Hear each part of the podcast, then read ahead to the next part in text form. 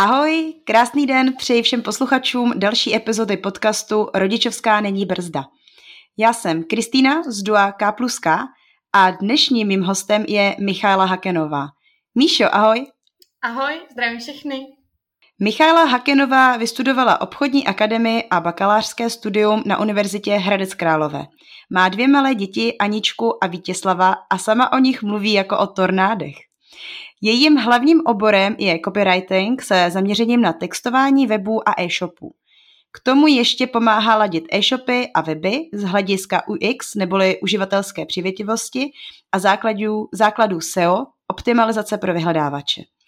Do budoucna plánuje vydat e-book a vzdělávat začínající e-shopaře, aby i jejich obchůdky byly přehledné a intuitivní. Míšo, jsem ráda, že tu mám další aktivní maminku. A mě by hrozně zajímalo, kdy jsi poprvé pomyslela na to, že bys na rodičovské dovolené chtěla dělat i něco jiného, než se starat o děti, domov a manžela. No, uh, úplně poprvé to bylo, když vlastně byl syn malý miminko. Protože on byl tak strašně neuvěřitelně spavý a hodňoučký miminko, takže já jsem vlastně bydlela ještě v garzonce, to jsem uklidila, navařila jsem, jo, vyprala a uh, prostě postupem času mi takový ty procházky po okolí, nákupy velmi snadno, až bych řekla, jako znechutily se mě. Jo, protože stále stejný místa, ti samí lidé a tak dále. Tím, že vlastně Víteček byl ještě malinký, tak hřiště nepřicházelo v úvahu. Takže jsem se vlastně začala poohlížet po tom, co bych mohla dělat a jak využít ten svůj čas, který mi vlastně synek dal. Mhm, skvělý. Věděla jsi hned, co by tě na rodičovské bavilo dělat, nebo si chvíli tápala? To je dobrá otázka. Protože zrovna nedávno jsem měla přednášku, kde jsem vlastně účastníkům prozradila, že i já jsem hodně dlouho tápala a vystřídala jsem několik pozic. Začalo to tím, že jsem vyráběla šperky. Byla to taková ta sutašková bižuterie. Jo, nikdo to nemá a byla jsem přesvědčena o tom, že to bude úplná pecka. No, dopadlo to tak, že jsem pár kousků jako prodala, ale uh, ostatní mám stále ještě jako ve skřínce, v krabičce, tak jako kdyby někdo chtěl, tak jsem stále k dispozici. Uh, no, uh, potom jsem to teda kompletně vzdala a narazila jsem na možnost dělat virtuální asistentku, uh, protože já už od střední říkám, že jsem typická kancelářská krysa, takže tahle pozice mě prostě seděla. A věděla jsem, že můžu využít bohaté zkušenosti, co mám vlastně už od střední a mám ze sebou taky dva roky praxe na okresním soudě, takže, takže to papírování, prostě papírky jsou moje. No a k tomu jsem ještě přidala, že vlastně s manželem jsme chtěli koupit nějakou nemovitost k rekonstrukci a předělací, tak jsem se naučila z vysokoškolských skript vlastně, co která prasklina znamená, jo, kolik stojí nový omítky, skladby, podlah, rozpočty, aktuální ceny a podobně. Takže jsem se právě k té virtuální asistence rozhodla nabízet i zprávy o nemovitosti pro realitní makléře, který by zahrnovali nejen jako samotnou tu nemovitost, ale i třeba hrubý rozpočet pro rekonstrukci, popis okolí a podobně. No, ale to taky nedopadlo. A já jsem vlastně pořád nevěděla proč, jo. A, a až vlastně dneska s odstupem času vím, že to nebylo tím, že bych jako neměla co nabídnout, ale zakopaný pes byl v tom, že jsem se špatně prezentovala a že veškerou vlastně svou snahu jsem dávala úplně prostě na špatné místo. Dnes vím, že bych postupovala jinak a pokud bych mohla vlastně poradit všem začínajícím, zkuste si najít někoho třeba z oboru, kontaktujte ho a zkuste z něj vytáhnout nějaký moudra, jak začít, jak se prezentovat a kde, abyste nedopadli podobně jako já. Případně vím, že jsou i facebookové skupiny, kde odborníci rádi poradějí vlastně těm, kteří začínají. No a abych se vrátila vlastně k tomu příběhu, tak cca čtyři roky zpátky, tak jsem zakopla vyloženě o copywriting a u něj jsem už zůstala, protože jsem tak nějak jako vnitřně cítila, že to je to, co mě prostě naplňuje a co mě baví. Mě tam ještě zaujalo, jak jsi vyprávila ten tvůj příběh, ta tvoje sebereflexe. Mohla bys posluchačům trošku, mohla bys přiblížit, jak jsi k takové sebereflexi došla? Uh, myslíš, myslíš to, že teďka, když to vidím jako zpětně, jo? Přesně tak. Na základě čeho uh, si usoudila, že vlastně ten prodej ne, neodcejpal tak, jak měl, na základě toho, že se špatně prezentovala? No, uh, já to vidím jako dneska, protože... Uh, Protože dneska, když já mám třeba teďka momentálně, mám webové stránky, lidi mě přes ně píšou, mám docela velkou skupinu, přes devět set lidí, kde se můžu taky prezentovat, kde můžu i ty lidi vzdělávat a vytvářet si vlastně kolem sebe komunitu. A to já jsem dřív jako vůbec nevěděla. Jo. To znamená, já jsem tenkrát, to bylo tak, že já jsem rozeslala přes dva tisíce e-mailů. Jo. Dneska jako G D P R, jako hmm. to by asi neprošlo, jo. Ale fakt, já, fakt je ten, že já jsem se prezentovala, takže jsem měla takovej web na nějaký platformě, která je zdarma, a vyloženě jsem rozesílala nabídky uh, různým jako firmám, na kterých jsem narazila, nebo těm realitním makléřům, jo. A vlastně ono z toho nic jako nevyšlo, jo. Žádná prostě spolupráce nula, hmm. jo. Takže já jsem to zkoušela vlastně půl roku a po půl roce jsem si řekla, hele, tak to nejde, takže, takže asi jako končíme, no, protože asi tady tudy prostě cesta nevede, jo. Ale pořád je to prostě o tom, že člověk se učí, zakopává a zase vstává, no. Jestli jsem ti teda odpověděla na otázku. Výborný, super.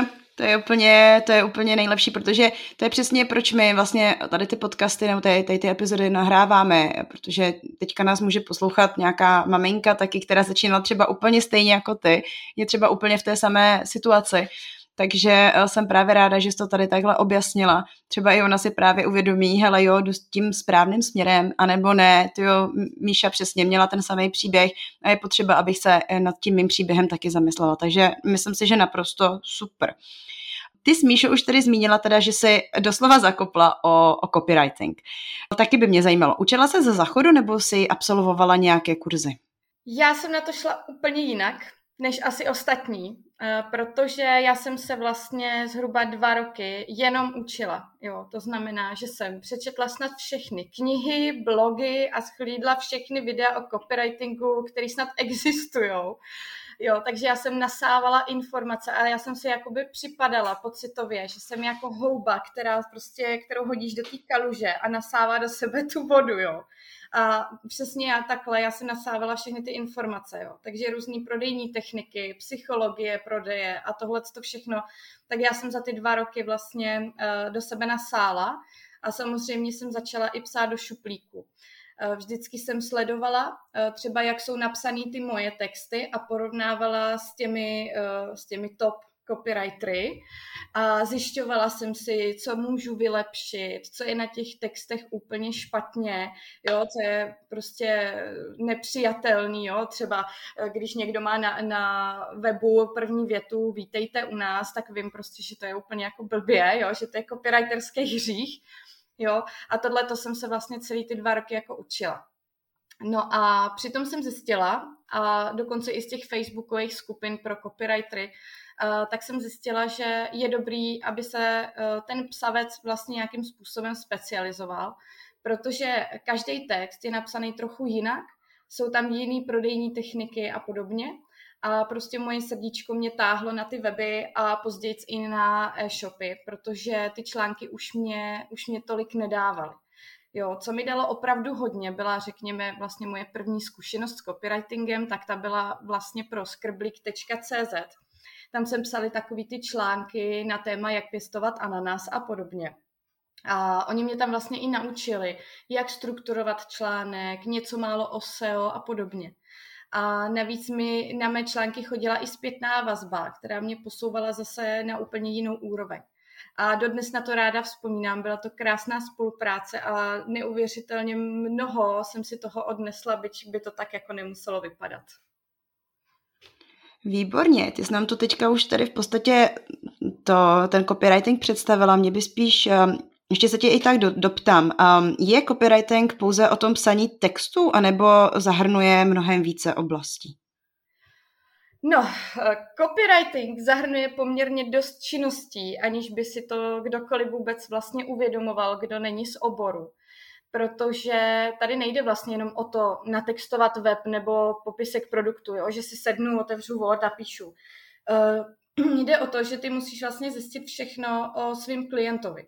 Jo, to znamená, aby i ty texty tak trošku vycházely z něho.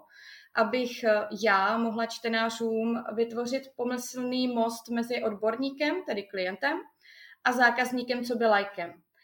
je tedy mnohdy důležitý se naučit i ten jeho obor, abych mu rozuměla a uměla to srozumitelně popsat i tomu, kdo se v tom oboru vůbec jakoby nevyzná. Kromě toho musíš zjistit ještě, kdo to bude číst. A to je mnohdy největší kámen úrazu, protože většina klientů ti dodá takový podklady, jakože prodávají ženám patnáct až osmdesát a tím to jako skončí. Jo, ale každá žena má prostě jiný potřeby, jak se říká, má jinou bublinu, ve které se pohybuje a vlastně mým úkolem je vstoupit do té její bubliny a trošku jí poklepat na to srdíčko, že mám pro ní třeba nějaké řešení. Uh, uvedu to na příkladu, jo. Když se mě třeba moje babička uh, ptala, co dělám, tak jsem jí řekla, že píšu texty, jo, protože kdybych já jí řekla slovo web nebo e-shop, tak to je vlastně pro ní prostý slovo. A pokud se mě zeptá manžel, tak mu řeknu, že textuju weby a e-shopy, protože vím, že se v tom jakoby pohybuje, rozumí tomu. Ale sama vím, že když mu řeknu něco o uživatelské přívětivosti, tak on to prostě nechápe a vůbec jako o tom nemůžu mluvit, jo, protože zase není jako v oboru. A na tu třetí stranu, tak svýmu synovi říkám, že píšu články na internet, protože ví, co to internet je, ví, co je článek, jo, a prostě má takovou, takový to povědomí o tom, vlastně pro koho já píšu a co to vlastně je. A pokud tedy víš, za koho píšeš a pro koho, tak si musíš i ověřit, jak píše tvoje konkurence. Protože ty nechceš na webu stejný texty nebo argumenty, které vlastně oni používají. Chceš se odlišit, chceš být originální, už taky kvůli té vyhledatelnosti tomu S E O. No a pokud tohle všechno víš, tak teprve potom můžeš začít psát ty texty. Někdo říká, že je to osmdesát procent poznávání a dvacet procent psaní a já se k tomu jakoby i přikláním, protože vždycky se musíš ale i u těch textů zeptat na to, jaký, texty, jaký ty texty mají mít cíl, kam toho čtenáře chceš poslat nebo kam, co chceš, aby se vlastně dozvěděl. A nesmíš samozřejmě zapomenout ani na to S E O, takže zpracovávat ty vyhledávané fráze a klíčové slova a to už je potom jakoby samotný to psaní.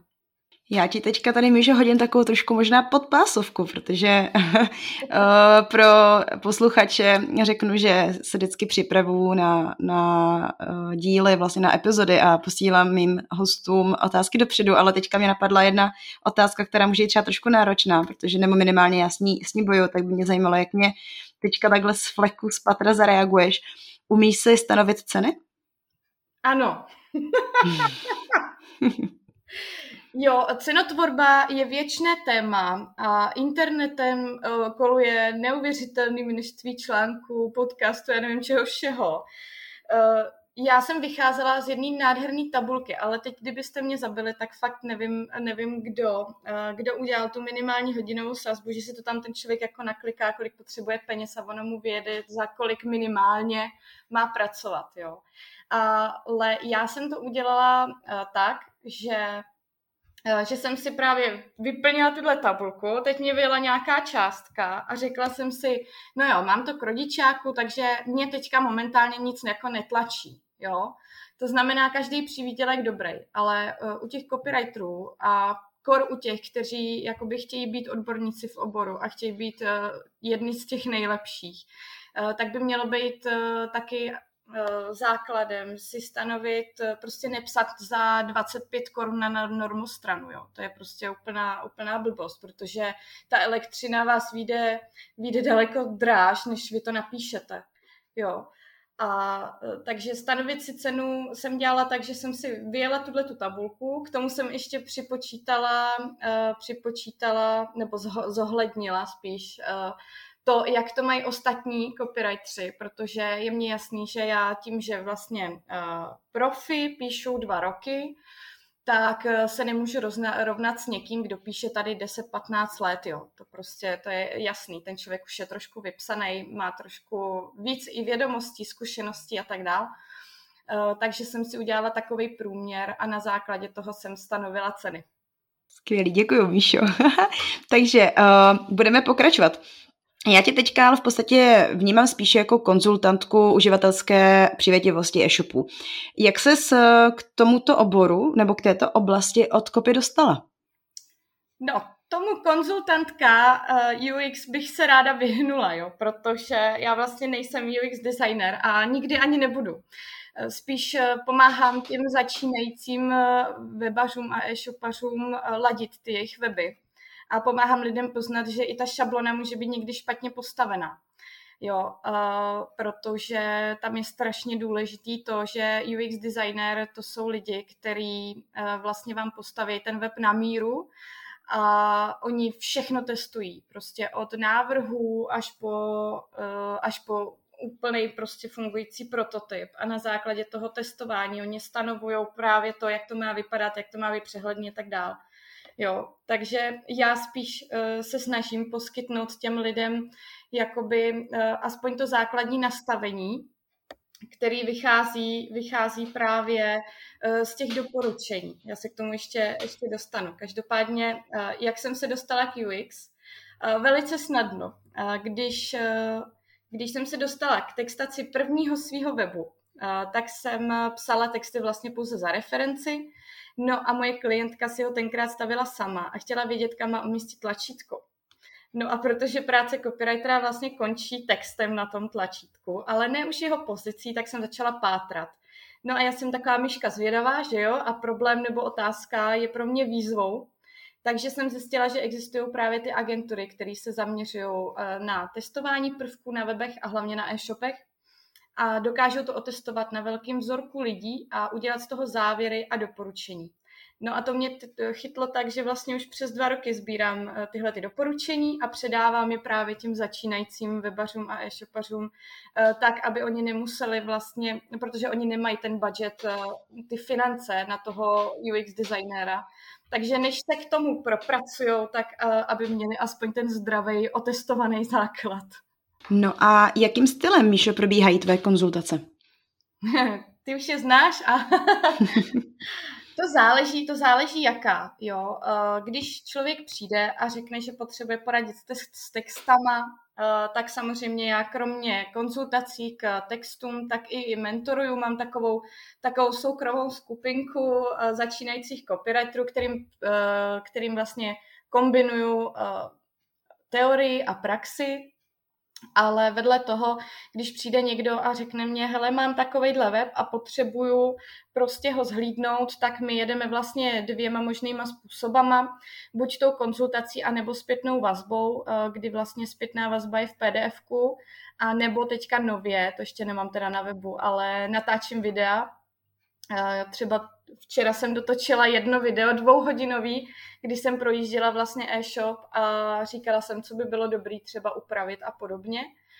Ale pokud se týká jako konzultací jako takovejch, když třeba teď jsem nějak klienta, měli web, který byl úplně jako špatně, on ani jako nevypadal důvěryhodně, takže jsme se jali ho projít společně, takže v rámci těch hodin tak jsme ho společně prošli.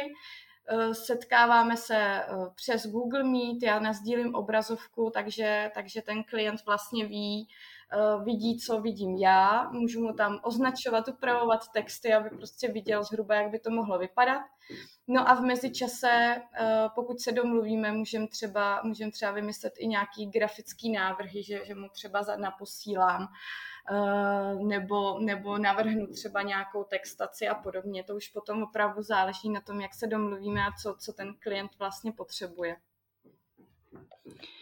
Skvělý, Míšo. Já si myslím, že je teďka už všem posluchačům dosti jasné, co děláš, a myslím si, že to děláš jako velice, velice dobře. Já, mus, já tady můžu říct už teďka, že vlastně jsem přesně, jak sama i zmínila, já jsem byla vlastně tvojí klientkou, pomohla jsi mě skvěle, vlastně na, na začátku ten web vypadal nějak, teďka si myslím, že se jako fakt hrozně moc posunul, ale co je důležité, já se vždycky na tebe vzpomenu, i když jako něco dělám a něco chci jako překopávat na tom webu, tak si řeknu, ne, ne, ne, tady to mě Míša zakázala, to tam teďka já takhle nemůžu.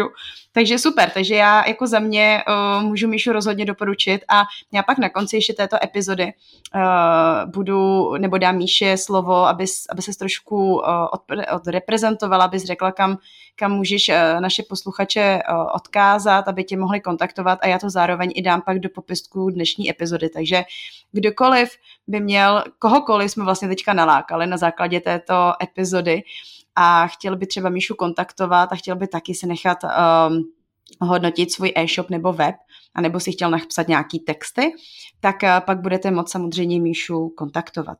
Já se teďka v našem rozhovoru přesunu trošku k té otázce rodičovské. Mě by zajímalo, jestli ti přijde, že je rodičovská vhodná na to uh, rozjet podnikání a jestli bys třeba bývala nezačala dříve.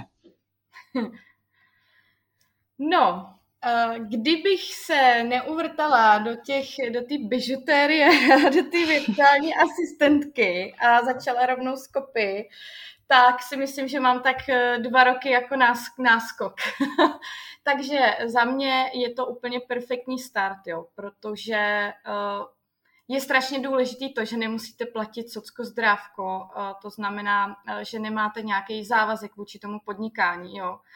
Samozřejmě jednou za rok se to musí nějakým způsobem vyúčtovat a něco ten člověk zaplatí, ale ve finále ten člověk může jet třeba jenom na paušální výdaje, takže v podstatě akorát vystavujete faktury, jo, když to řeknu tak jako hodně, hodně nadneseně. Jinak ta rodičovská, když si to člověk dokáže hezky porovnat, tak je to skvělá doba na podnikání. Ale je pravda, že je tam hrozně důležitá ta podpora toho okolí, protože v momentě, kdy nemáte podporu, tak, tak to prostě nedáte. A já to vidím u některých svých klientek, který prostě mají e-shop, vzali všechny svoje úspory a nacpali to do skladových zásob a teďka potřebují vytvořit z e-shopu něco příjemné místo pro nakupování, když to řeknu, ale už mě píšou, že třeba na mě nebo na někoho jiného prostě už nemají peníze. Jo.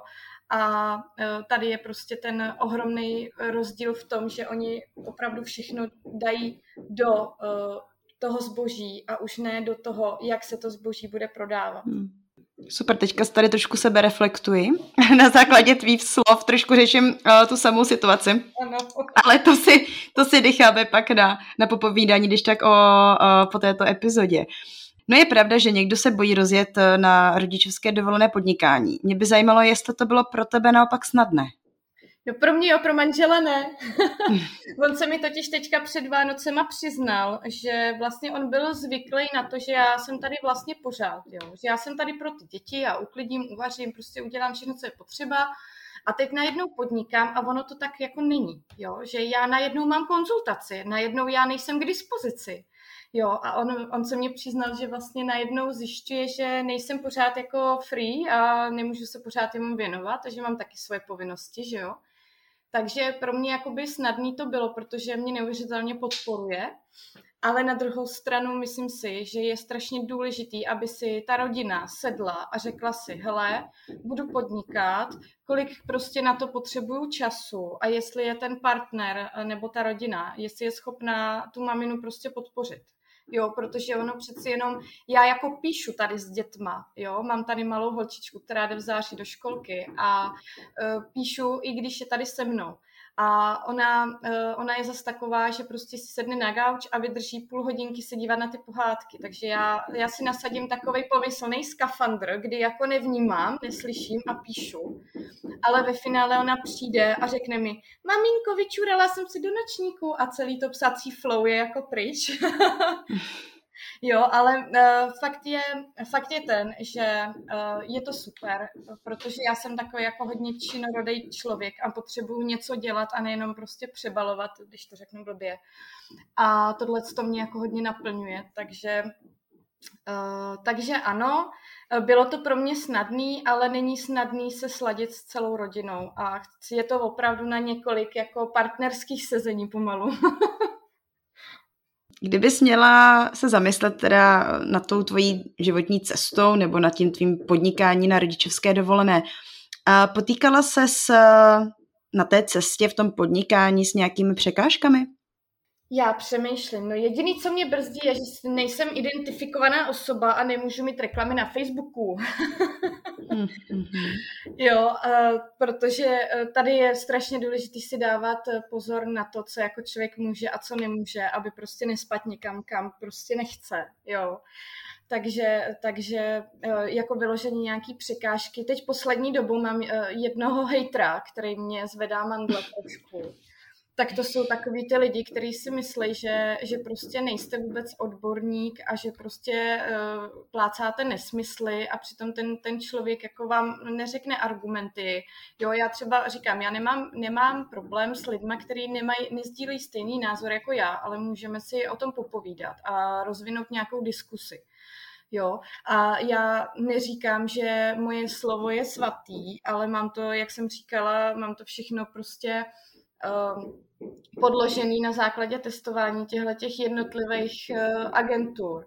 A myslím si, že pro ty, kteří fakt jako nemají finance, tak na nějakého U X designera, tak prostě pro tyhle ty, to, to je podle mě jako pomalu až svatý grál, protože oni vlastně mají na čem stavět, jo. Není to o tom, že si řeknou, jo, barva tlačítka bude zelená a tady to tlačítko bude oranžový, ale má to nějaký prostě systém a řád a někdo je jakoby nakopne, jo. Takže jako překážky já vyloženě jsem neměla, jo, ale uh, vidím, vidím u svých klientek některých, že třeba je opustil partner a jsou najednou samoživitelky, do toho podnikání se snaží, uh, snaží jít takovým tím stylem, jakože uh, tak teď mě ten e-shop zachrání. Jo, a oni najednou zjišťují, že to tak úplně jako není, jo, že, ten, že prostě upínají do toho všechny svoje modlitby, ale ve finále, pokud nemají dobře nastavený S E O, nějaký reklamy prostě, nějakou marketingovou strategii nemají, tak potom zjišťují, že můžou prodávat jako z okna a že to bude jako lepší, no. Mm-hmm. Já jsem se ještě tady zamýšlela, jak jsi mluvila o tom hejterovi. Mm-hmm. Uh, já jsem si, že na jednu stranu to je super, že ho máš, protože jsem jednou četla nějaký článek, že uh, kdo má svého prvního hejtera, tak je slavný. Jo, že uh, do té doby, co nemáš hejtera, tak vlastně jako nejsiš, nejsiš úplně jako viditelná, ale ten, kdo prostě toho hejtera má, tak už to prostě na tom, v tom internetovém světě něco znamená, takže, takže ti gratuluji. Yeah. Prosím tě, mě by tak ještě zajímalo, jestli vnímáš, že ses na rodičovské dovolené nějak kariérně posunula? Jo. Jo, uh, posunula jsem se úplně do výšin, který jsem jako před šesti lety bych jako neřekla, jo. Když jsem šla na ten porodní sál, tak jsem si říkala, jo, dobrý, tak budu zapisovatelka na soudě až do konce života a budu brát tu, uh, tu almužničku, kterou nám tam dávali, ale uh, jako za, za ty čtyři roky, tak uh, jsem úplně někde jinde a dokážu těm lidem pomoct a to je prostě pro mě to jako... Takový to jako zahřátí u srdíčka. Takže jako jednoznačně ano. Výborný. Míšo, já mám pro tebe poslední otázku. Mě by zajímalo, nebo respektive ti dám možnost posluchačům něco vzkázat. Jestli jsme tady třeba něco neprobrali a ty máš něco na srdci, něco důležitého, co si myslíš, že by bylo dobré ještě vzkázat. A ještě tě připomenu, nezapomeň zmínit, prosím tě, kde, te, kde tě tedy moji posluchači mohou sledovat a kde tě najdou. Tak, první bych ti chtěla poděkovat za tu možnost být tady s tebou. Co bych chtěla posluchač, posluchačům vzkázat? Um, pokud jste na rodičáku, tak to určitě není brzda, ale můžete vystartovat uh, někam uh, do takových výšin, uh, nikdy nevíte prostě, kam vás ta, ta cesta zavede. Uh, pokud víte, že vás to baví a naplňuje, tak uh, do toho dejte prostě téměř všechno s ohledem na rodinu. A pokud chcete fakt začít, tak si ujasněte, co můžete dělat, co nemůžete dělat, nad čem vám až tolik nezáleží, jo? Protože jsou třeba maminy, které musí každý den vyluxovat a vytřít. A já jsem třeba od tohohle musela upustit, protože vím, že pro mě jsou třeba důležitější texty pro klienta, takže teďka to dělám dvakrát týdně. A vím, že je tady občas bordel, vím, že občas nestíhám skládat prádlo, ale na druhou stranu já se kariérně posouvám a teďka v září teda rovnou nohou, ne do vedlejší, ale už do hlavní činnosti a hrozně se na to těším, ale opravdu si stanovte čas, který je potřeba pro to, abyste mohli tu práci vykonávat, protože mít e-shop třeba rodinu a ještě nějakým způsobem fungovat doma, je neuvěřitelně náročný a musíte to mít opravdu jako sladěný. Tak, kde mě můžete sledovat? Já jsem nejčastější, nejčastější uživatel svojí facebookové skupiny, která se jmenuje e-shop a web, který prodává. Všechny vás tam ráda uvidím, dáváme tam různý tipy, můžete, můžete se tam o víkendu i propagovat, dáváme tam zpětnou vazbu, mám tam dokonce i pár odborníků na S E O, jsou tam i webdesignéři a podobně, takže i ti dokážou občas dát zpětnou vazbu. Mám na Facebooku i klasický firemní profil B C O Michaela Hakenová. Mám takový modrý logo ve tvaru čárového kódu, jak říká můj manžel. A tam teďka běží série typů, vlastně jak si vylepšit e-shop a nebo web. No a nebo, nebo mě najdete na stránkách hakenová michaela tečka cz, tam si občas lupnu nějaký článek do svého blogu, ale ne zase tak často, spíš jsem právě, právě v té facebookové skupině. Tak jo, Míšo, já ti moc krát děkuju. Já doufám, že i díky tomuto podcastu budeš mít víc klientů, že se ti bude dařit a přeju ti jen to nejlepší do, do tvého kariérního života. Tak jo, Míšo, děkuju a měj se moc hezky. Ahoj. Děkuju, ahoj.